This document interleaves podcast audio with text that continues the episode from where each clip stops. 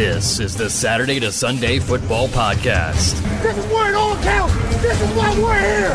This is why each one of us are here. And now, here's your host. Welcome back to another edition of the Saturday to Sunday Football Podcast. I am Paul Perticchese, and I am privileged to be joined by special guest Christopher Harris. Chris, welcome back to the Saturday to Sunday Football Podcast. I think this is three years running now.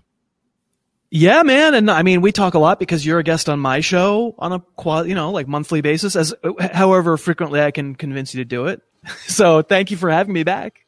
Absolutely, absolutely, and it it sure seems like we are trudging along here to a NFL season, and it sure looks like we're kicking off. And I will see what happens once it gets going. But I kind of wanted to have you on here. You know, here Saturday Sunday, we talk about these guys leading up to the draft. We do a lot of draft recap right after the draft then we kind of turn our attention to the 2021 class. But I always like to kind of come back to the, the, the 2020 rookies one time before the season starts. But this is an unusual year because there's nothing that's changed since we spoke on your show. You know, we, there's some, been some signings here or there, but that's all the fluff stuff that I know you always talk about. You can kind of make it sense either way to kind of fit an argument. But uh, I kind of wanted to have you on, just kind of pick your brain a little bit about these guys. You know, obviously last time we spoke, they didn't have landing spots. Uh, so let's just get right into it. I'm gonna I'm gonna pivot right to the quarterback position, which we know in redraft rookie quarterbacks don't usually have much of an impact. But just kind of maybe, you know, talk a little bit about Joe Burrow and your year one expectations for him? Do you see at times that he could be a streaming worthy type of quarterback? Uh, and in Dynasty, do you consider him close to Tua or a little bit of a, of a separation between those two? I can do the second part first, which is I think close because I'm so such a I'm so in the tank for Tua. Totally totally in the tank for Tua. So, like, I had my choice in a dynasty draft. I actually took Tua. Now, it was a weird situation where I felt like I was in a rebuild and I wanted to shoot for the moon. And, and for fantasy purposes, I, I suspect that Tua might have a higher upside, but a scarier downside than Burrow long term just because of the potential running, right? He could, he might have that cheat code that Burrow isn't likely to have in quite as much abundance. But, but either way, no matter what, the answer is going to be that they're close. And that's not that I don't like Burrow. It's just that I think so much of Tua, it feels to me like all of the, the the slash threat quarterbacks that we've been trying to convince ourselves are actually good at football and not just good at fantasy over these past few years are reaching their pinnacle with Tua. Here finally is going to be the one where like, I still don't know whether Kyler Murray is going to be a winning player in the NFL. I know because of the running, he's got a great chance to be winning in fantasy. I don't feel that way about Tua. I I feel like he's Russell Wilson waiting to happen again. I, I love him. So there's that. As far as Burrow in a redraft, like you know, if you're in a single quarterback league, to some degree, who cares what I say? To some degree, you're not relying on him now. I would probably not be taking him as a QB2 either because what's the point? Most leagues you can stream and you just sort of you'll you'll we'll all get to actually watch him play and we'll decide whether how far along he actually is based based on what we see and therefore what I say now won't impact it at all. What are my expectations? It usually players no matter how magical the season is in college and it was a, really it was one season don't just like hit it and never have a single hiccup and wind up being amazing right away. It's just like history tells us this won't be the way it goes. That there was something about that LSU team that there was something about how his receivers and he had the, you know, his accuracy was sick, crazy, ridiculous in college. We all saw it over and over. Players who looked like they were covered getting these stick throws pretty far down the field, never just almost an indefensible pass offense. It just isn't usually the way the NFL works. There aren't too many guys like that. I mean, Drew Brees is like that. Tom Brady is or was like that. Like the idea that Burrow's is going to come into the league with that, with being that good right away, I find it somewhat hard to believe. But I'm willing to watch and willing to have my mind expanded, changed. It doesn't have to be all one or the other. He could come in more advanced than a lot of rookie quarterbacks and and surprise us and be really good and be stream worthy right away. But uh, yeah, I, would say my larger point would be for at quarterback, it's just not going to matter that much what I say now. We're going to have lots of evidence really soon. Now, if I kind of pivot off of this, not so much in terms of a rookie, you know, we have talked at length about our infatuation with Joe Mixon, the player. Now he seems to be locked in there for the foreseeable future with a contract extension. Based on, you know, obviously the addition of Burrow at quarterback, they they invested an early second round pick in another young wide receiver and Tee Higgins. They're getting their first round pick back last year. Do you do you think this is the year that maybe our our love of him, the, the talent in terms of film watching, do you think this might be the year that he puts it all together statistically? I think some people are still on the fence and not on our side of pro Mixon the the player. Do you think this could be the year that we maybe see him put it together and kind of win over anybody that's still maybe having some doubts or questions about how talented he is? Uh, I mean, you're gonna say, you know, you you couched it very carefully. Like, could it happen? Yeah. I mean, he's all you have to do is watch him play. Anybody who's ever watched him play goes, "Oh, never mind." and then the and the people who don't watch, people who like I have interchanges with people on Twitter who who are like, "Yeah, film is like an accent to what I do, but mostly it's about my model. It's mostly about my numbers. I, uh, that's what I trust." And I, am not mocking that at all. I, I, it works for other sports, I think, better than it works for football because in the end, what they're doing is going, you know, they say their number one thing that they're considering is opportunity right? And then in, and then it turns into I'm just guessing at workload, but and and then guessing at uh, run run pass play mix, all that stuff.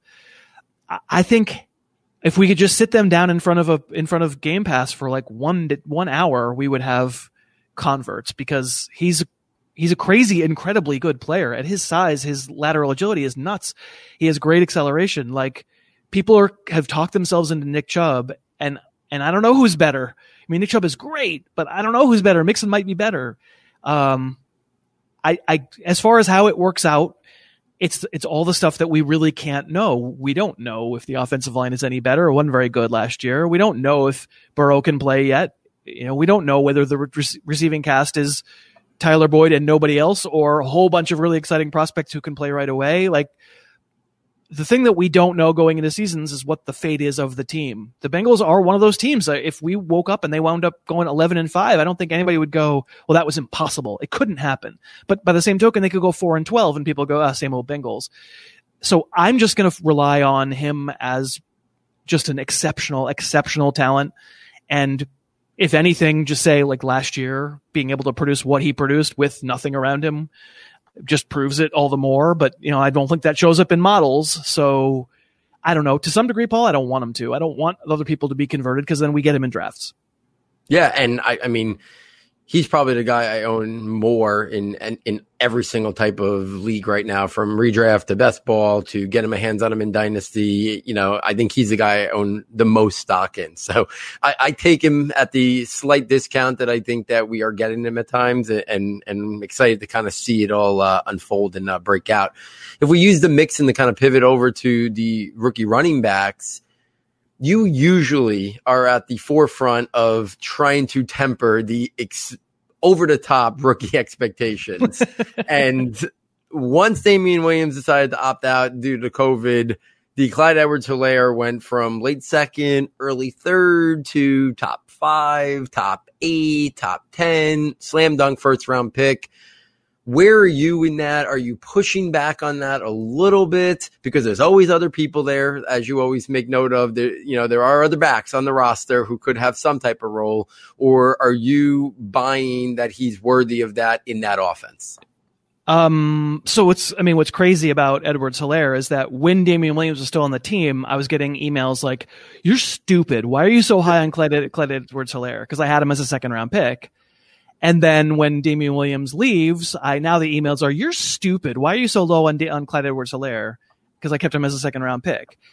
He doesn't, to me, rise to the level of player, even with the amazing situation that I feel positive enough. The way I felt with Barkley, for example, the way we should have felt with Zeke Elliott, and honestly, that year I didn't. I wasn't high enough on Elliott, but you can see the body type, you can see the the all different ways that they can get used in all different game flows and score touchdowns and whatever. That Edward Helaire is just small. Like there's nothing else to say other than he's small. And there is another back. back. Darrel Williams is on that team and he's big. And then Darwin Thompson is there too and he's fast. And I, like I'm, I love Edward Helaire. When we talked about him on my show, I think we, you and I probably talked about him. And I mean, like I, I was excited. Like if LSU had just lost early, that would have been so great because then he could have been everybody's little secret, you know. And I was looking at him, I was like, oh, I'm going to sneak him into my number four range among running backs in this in this class, and people are going to be shocked because wow, what, right? And instead, he gets tons of attention, and he gets the Chiefs drafting him, and suddenly, what are the range of you know eh, what I'm going to say in fantasy purposes is like I talk a lot about range of possible outcomes because I think that's what you're drafting. You're not, you don't know what's going to happen. Nobody knows what's going to happen, but you're, you're trying to assign a percent chance that he's this good, a percent chance he's this good, a percent chance he's this good, and kind of work it all out to be wonky in a mathematical way to like an expected value of the player. And I'm not actually assigning stats to those expected values, but it's more like a feeling. And to me, I I don't love drafting players at the at sort of the max in pushing it into the red of their possible range of outcomes.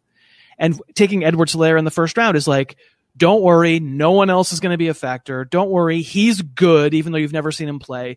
Don't worry, the way they use him will be totally stable all year, and he won't pull like a LeSean McCoy from last year, disappearing, reappearing, Damien Williams from last year, disappearing, reappearing. I, that's all very scary to me, and I can't get him in the first round for that reason. But he he's wonderful. Like I would imagine he's going to have 10 to 15 touches a week and he's a really good player and they're valuable touches in that offense and there should be touchdowns and like I really like him but I probably I'm not going to get him because I'm not going to take him in the first round.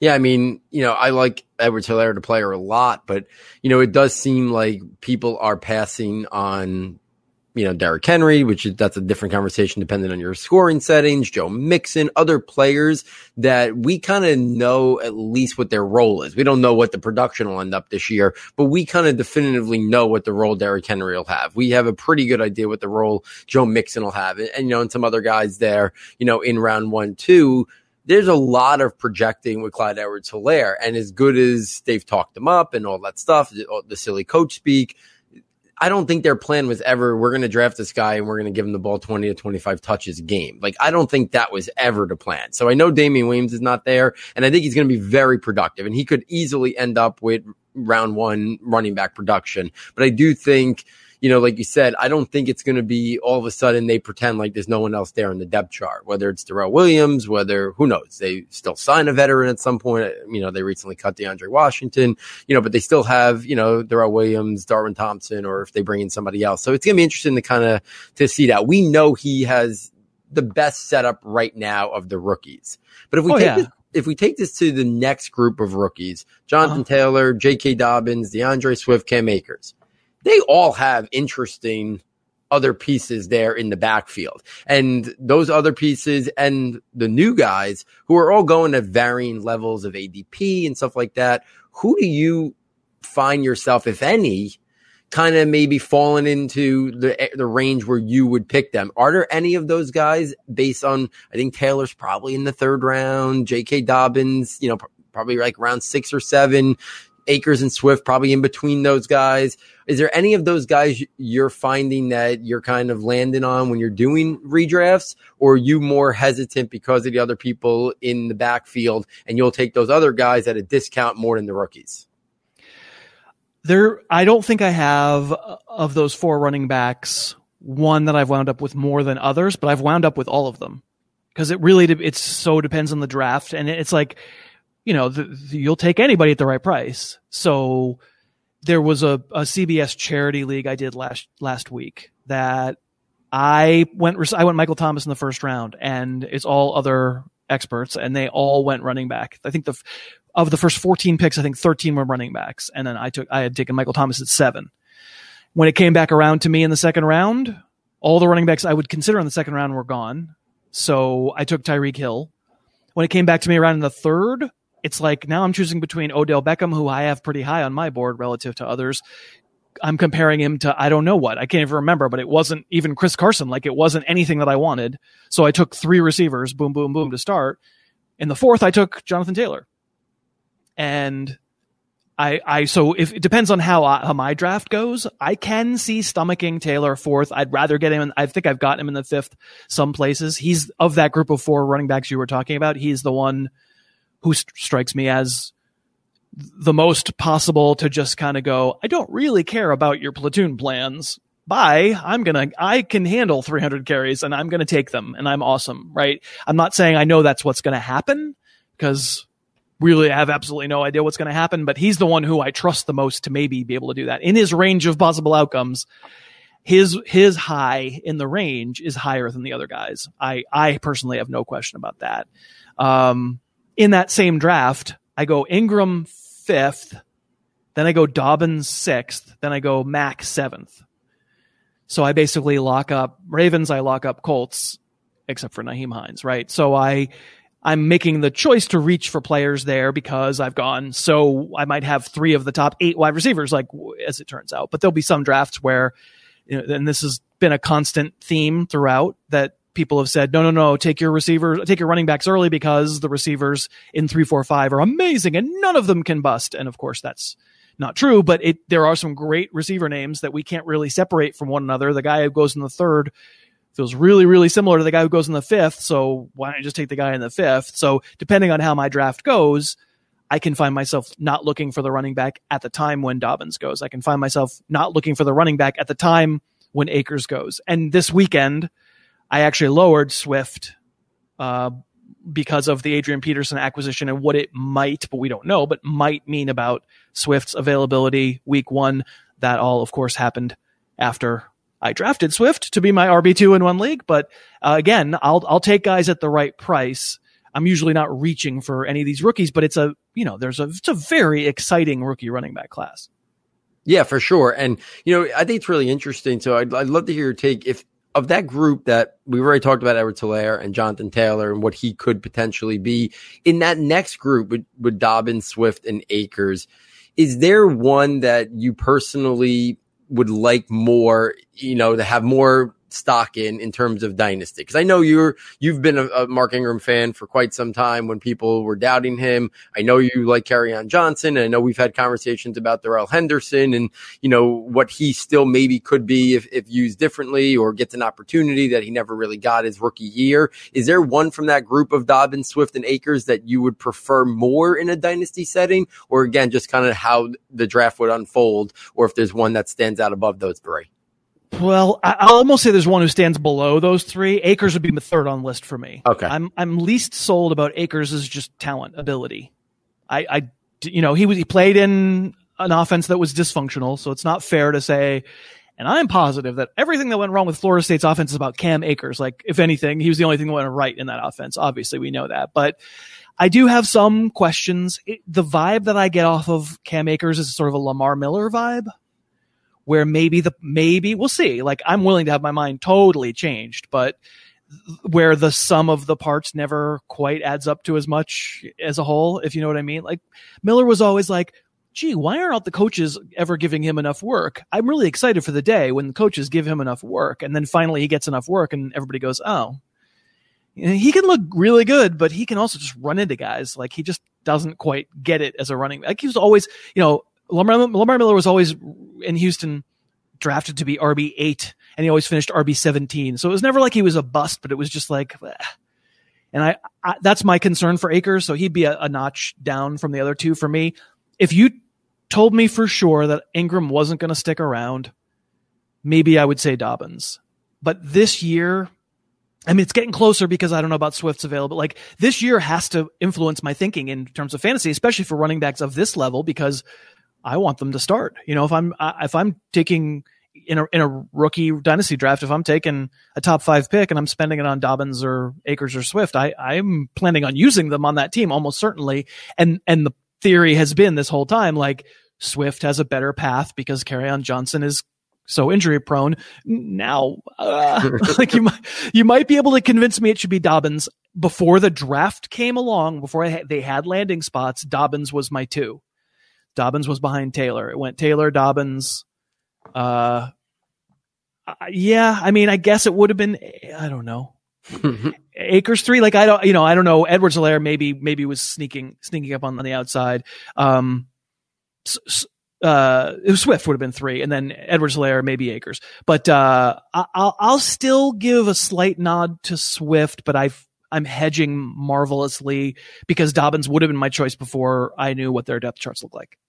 Yeah, I mean, I think that makes a lot of sense. And and the last two running backs, rookies that I kind of want to bring up, and one of them I feel like has been a topic of conversation on your show and a couple guests bringing him up a lot in terms of Antonio Gibson and their and their love of his overall game. And then Zach Moss is one I, I want to kind of hear your thoughts on because I know that you are uh, higher than the consensus on on Devin Singletary. You know, kind of how do you maybe see you know, again, we can't predict what the, the roles for either of these guys is going to be, you know, but overall thoughts on Gibson and Moss? Are those guys that you're kind of staying away from, or you know, mostly maybe staying away from Moss because you're all in on Singletary and Gibson the uncertainty because he isn't that prototype running back, hasn't even didn't even have a lot of carries in college. Is mm. that maybe some of the hesitation with Gibson, who now seems to be moving up uh, rankings and draft boards for people who have you know drafts closer to the season? You got to pay a pretty penny to get Antonio Gibson now.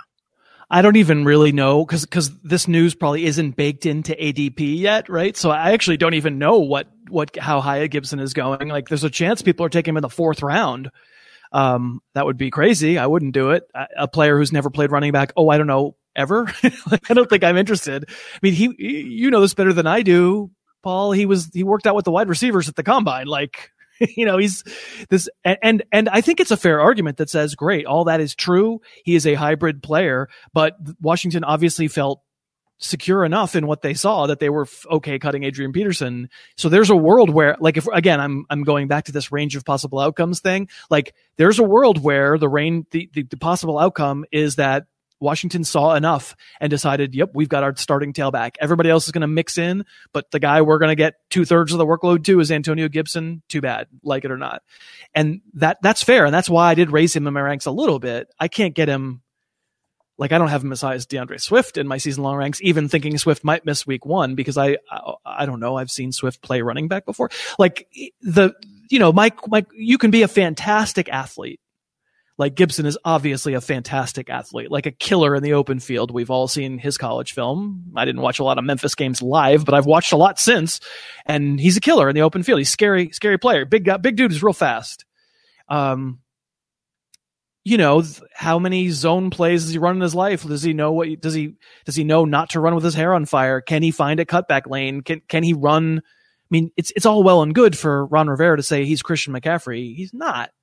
Like he's just if he is like we have no concept that he is. McCaffrey's like a genius in terms of patience as a runner, and and no, I would say Antonio Gibson has not proven that yet. All of which is to say, I actually have him in a bunch of leagues that drafted before this news came out because I think he was going at a really nice price for like a high upside bench guy. But if you're having to draft him as a starter, blah, I I wouldn't be able to do that. I don't think. Uh, as far as Moss goes, like there is clearly just. Uh, there's Devin Singletary hate in the world. The, the world has just decided that it doesn't like him. And once again, I think if you, all you have to do is sit someone down and show them what he looked like last year when he was running, and people will go, never mind, I really like him. He's so fun. He's so such a fun player. Like it's really uncool for people to go, Devin Singletary, too small, not all that interesting athletically, but I love Clyde Edwards Helaire. They're the same guy. you know, they're almost exactly the same guy. Uh, Aaron Jones, almost exactly the same guy. I, I, I you know, Zach Moss, nice college player, big guy, never really ever thought of him as like anything super special. I, th- I think people are looking for reasons for a Buffalo beat reporter to go, if Devin Singletary has some fumbling problems when the season starts, watch out. Zach Moss might play. You're kidding. That's a wow. What insight. Incredible. If he fumbles, they might bench him. Wow. Wow. That's amazing. Uh, I, I don't, you know, for where I draft Singletary, if it's the fifth or the sixth round, I don't need him to have, I mean, I need Clyde edwards to have a hell of a lot more of a workload than I need Devin Singletary to. I acknowledge that Zach Moss is a good bet to steal some touches and to score some short touchdowns and maybe be a little frustrating on a weekly basis. But Singletary, just as a player, I'm I'm really I really like him. Yeah, I mean, I think you make some good points there on both guys. Like, I think Gibson's a complete unknown. So, you know, I like the player, I like the athlete, but, you know, sometimes those hybrid type players, really good NFL assets, but sometimes not always translates to fantasy assets. And now it seems like that's a very invoked thing. Everybody kind of wants that versatile chess piece. But we're still waiting for them to become, you know, consistent fantasy producers. That hasn't really happened yet. Well, every team wants that, you know, that hybrid player or, or something in, in some packages and stuff like that.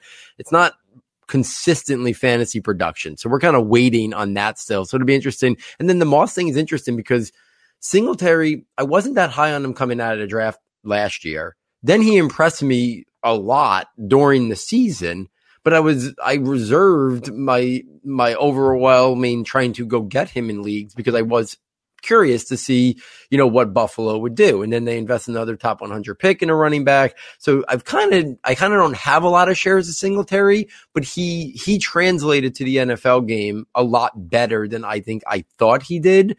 But now I'm kind of like, just when I was ready to buy all in, they go take another guy in the top 100. And now I'm like, well, I don't know. I guess I'll I guess I'll wait another half a year to a year before I make my full determination on who I'm going to go. You know, if any, try to go get. But I, I, think the price that Singletary is going at now is, is, a fair price. If he's going, you know, I think he's now probably going almost outside the top 24 running backs or, you know, or, or close to that, you know, end of the RB2 spectrum. So I think that's about right. I could also understand people getting Zach Moss, you know, in that, you know, somewhere RB 30 to 36 range. You know, at that point, you're kind of looking for guys that could have a role. Uh, so I could see that as well. So interesting to kind of follow those guys let's take this to the wide receiver group because, you know, obviously a, it was a star studded, you know, wide receiver draft in terms of the number of guys, you know, that went in round one. Is there one? Who's your favorite for immediate production this year that could have some fantasy viability? Probably in that world of the 25 to 30 RB, you know, wide receiver breeze. But is there one or two that stick out the most in terms of what you might think they offer year one? I mean, it's a boring podcast answer, but probably the answer is no. But the one I, I don't have any rookie wide receiver in the top 36, but it's also this ridiculously flat world of wide receiver 14 and wide receiver 50 all almost have equal chances in any given week to be useful or not useful. And I would put a bunch of guys in that range, a bunch of the rookies in that range, because we just have so little go on.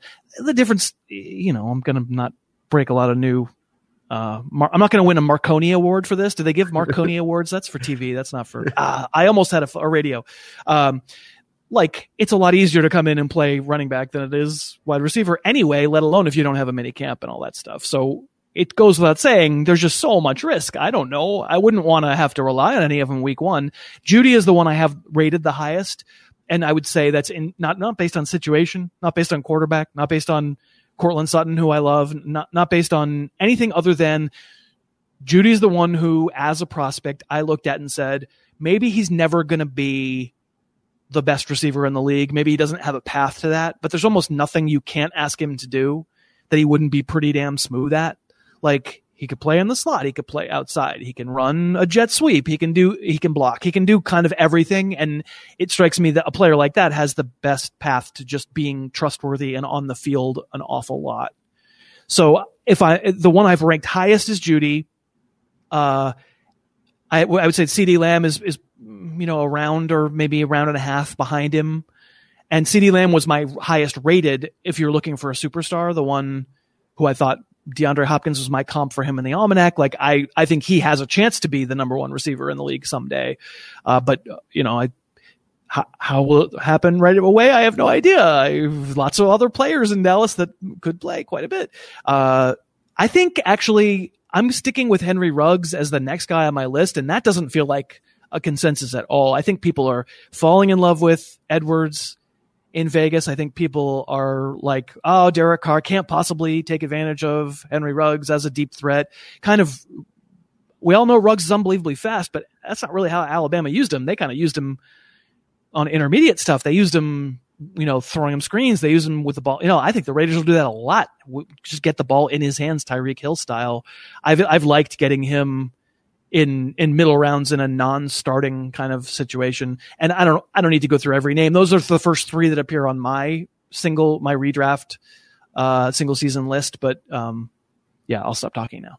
Yeah, I mean, I think the Ruggs one is interesting because I remember my immediate reaction on draft night was a little bit, spe- you know, skeptical of pairing Carr with Ruggs and that blazing speed. But the more and more, uh, you know, I kind of thought about it. I, people came on the show and brought this, you know, brought this up.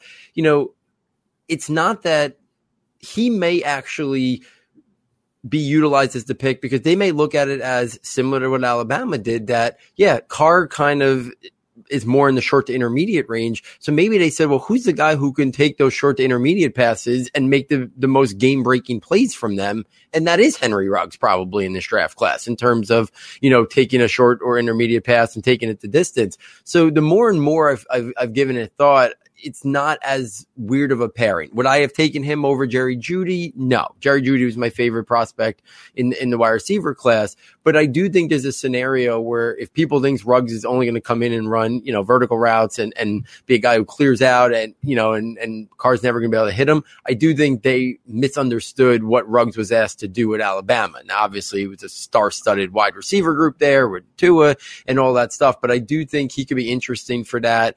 I know I like Bryan Edwards, the player, but I, I feel like the excitement for Bryan Edwards has gotten a little bit over the top since Tyrell Williams got hurt.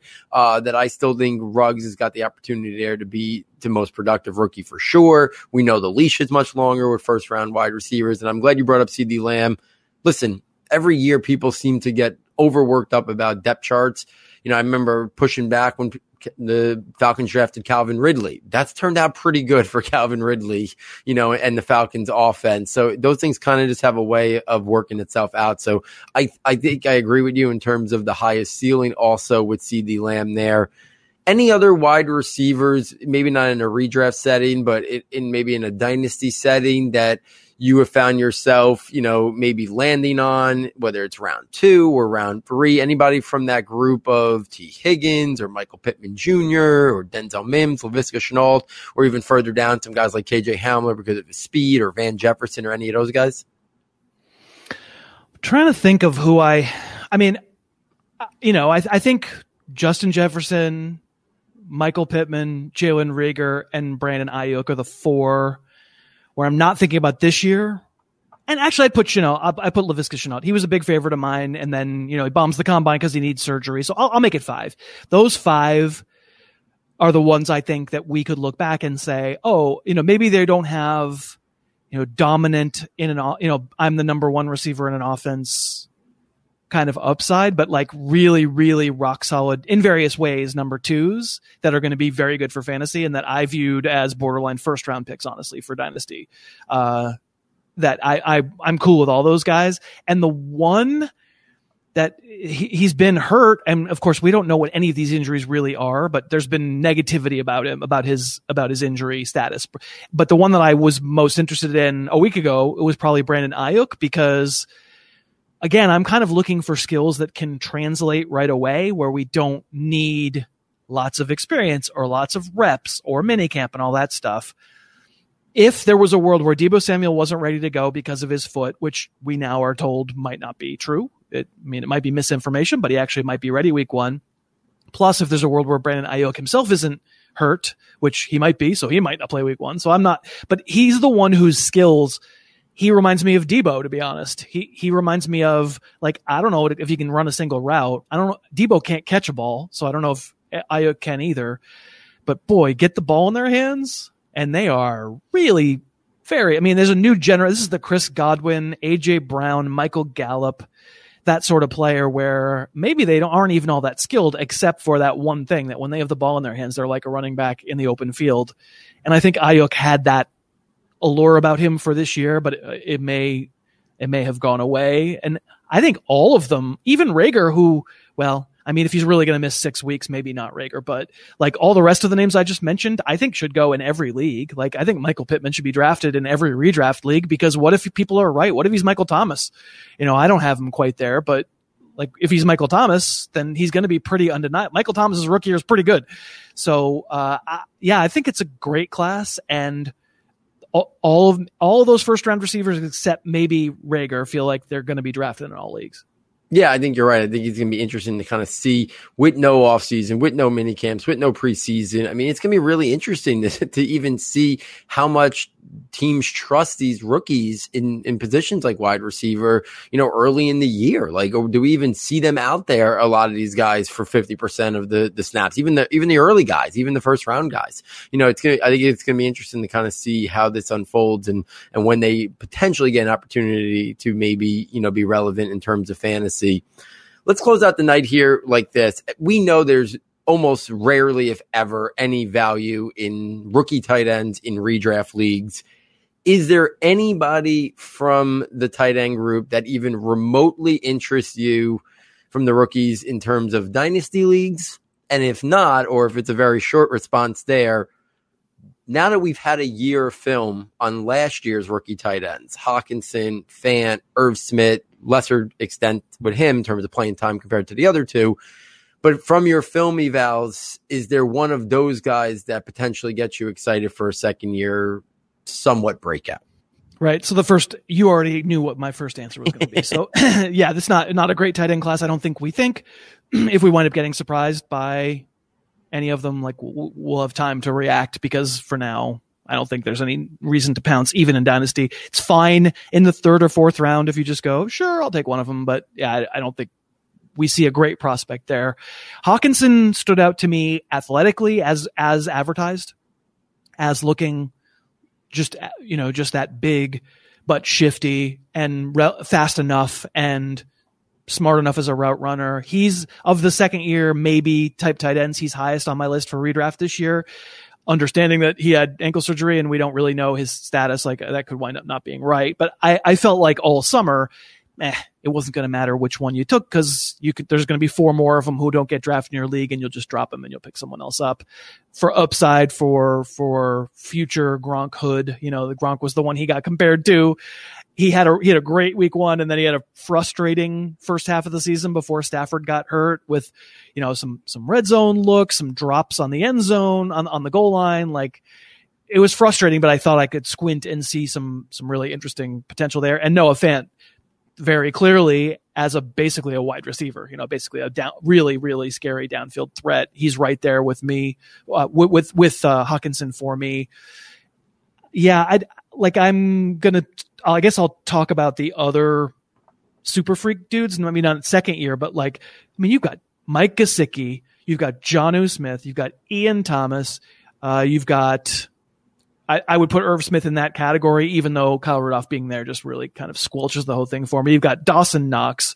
Uh, there's just all these ridiculous athletes, these basketball player types playing the position who haven't proven anything yet, who look like they have pretty significant depth chart chances. And the where I landed was Hockenson and Fant. But if someone else landed Gesicki and Jonnu Smith, I wouldn't yell at them because I don't I don't really know. I understand why you'd land there. Um, the point's going to be that if the guy you chose at the in the later rounds of your draft, hopefully you waited on tight end, if he doesn't work out in week one or week two or whatever, just go go look for Darren Waller. You know, go look for the 2020 version of Darren Waller, and it's probably one of those guys I just mentioned. Yeah, I mean, I think it's interesting. The I never remember the tight end class having as much upside as it does right now. Do we know if it's going to turn into consistency? Absolutely not. Like, you know, that's an unknown. But I do feel like there's more upside in terms of the guys that are being taken in that tight end 10 to tight end 20 range more this year than any year I remember in the past. So it'll be interesting, like you said, hit the waiver wire, try to find, you know, that guy that could be next year's, you know, this year's, you know, uh, what Darren Waller did last year. So it's going to be interesting. I like some of those guys. Uh, you know, I know Hockenson and Fant were two guys that, you know, were very highly regarded. You know, obviously, I think Fant still got some refinement in terms of his route running. He had some drops last year, I believe, also.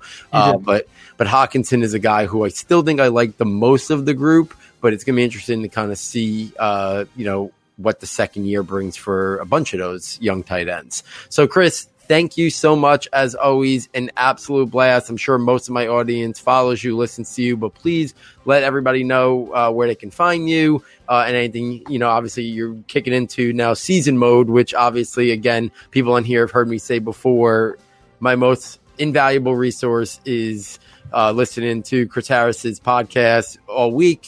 His Monday and Tuesday are arguably my two favorite podcasts of the week to listen to.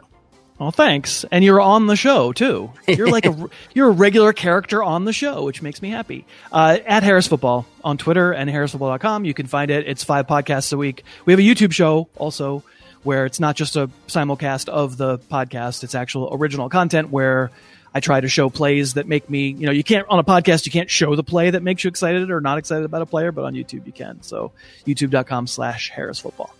Guys, again, make sure you're checking out all of Chris's work, listen to the podcast, checking out the YouTube channel. Uh, you will not regret it. Lots of great football content there, fantasy, but just overall football knowledge, film about, and stuff like that as well. So, on behalf of Chris, on behalf of our sound tech engineer, David Nicano, and myself, Thank you for joining us, and we look forward next time taking you from Saturday to Sunday.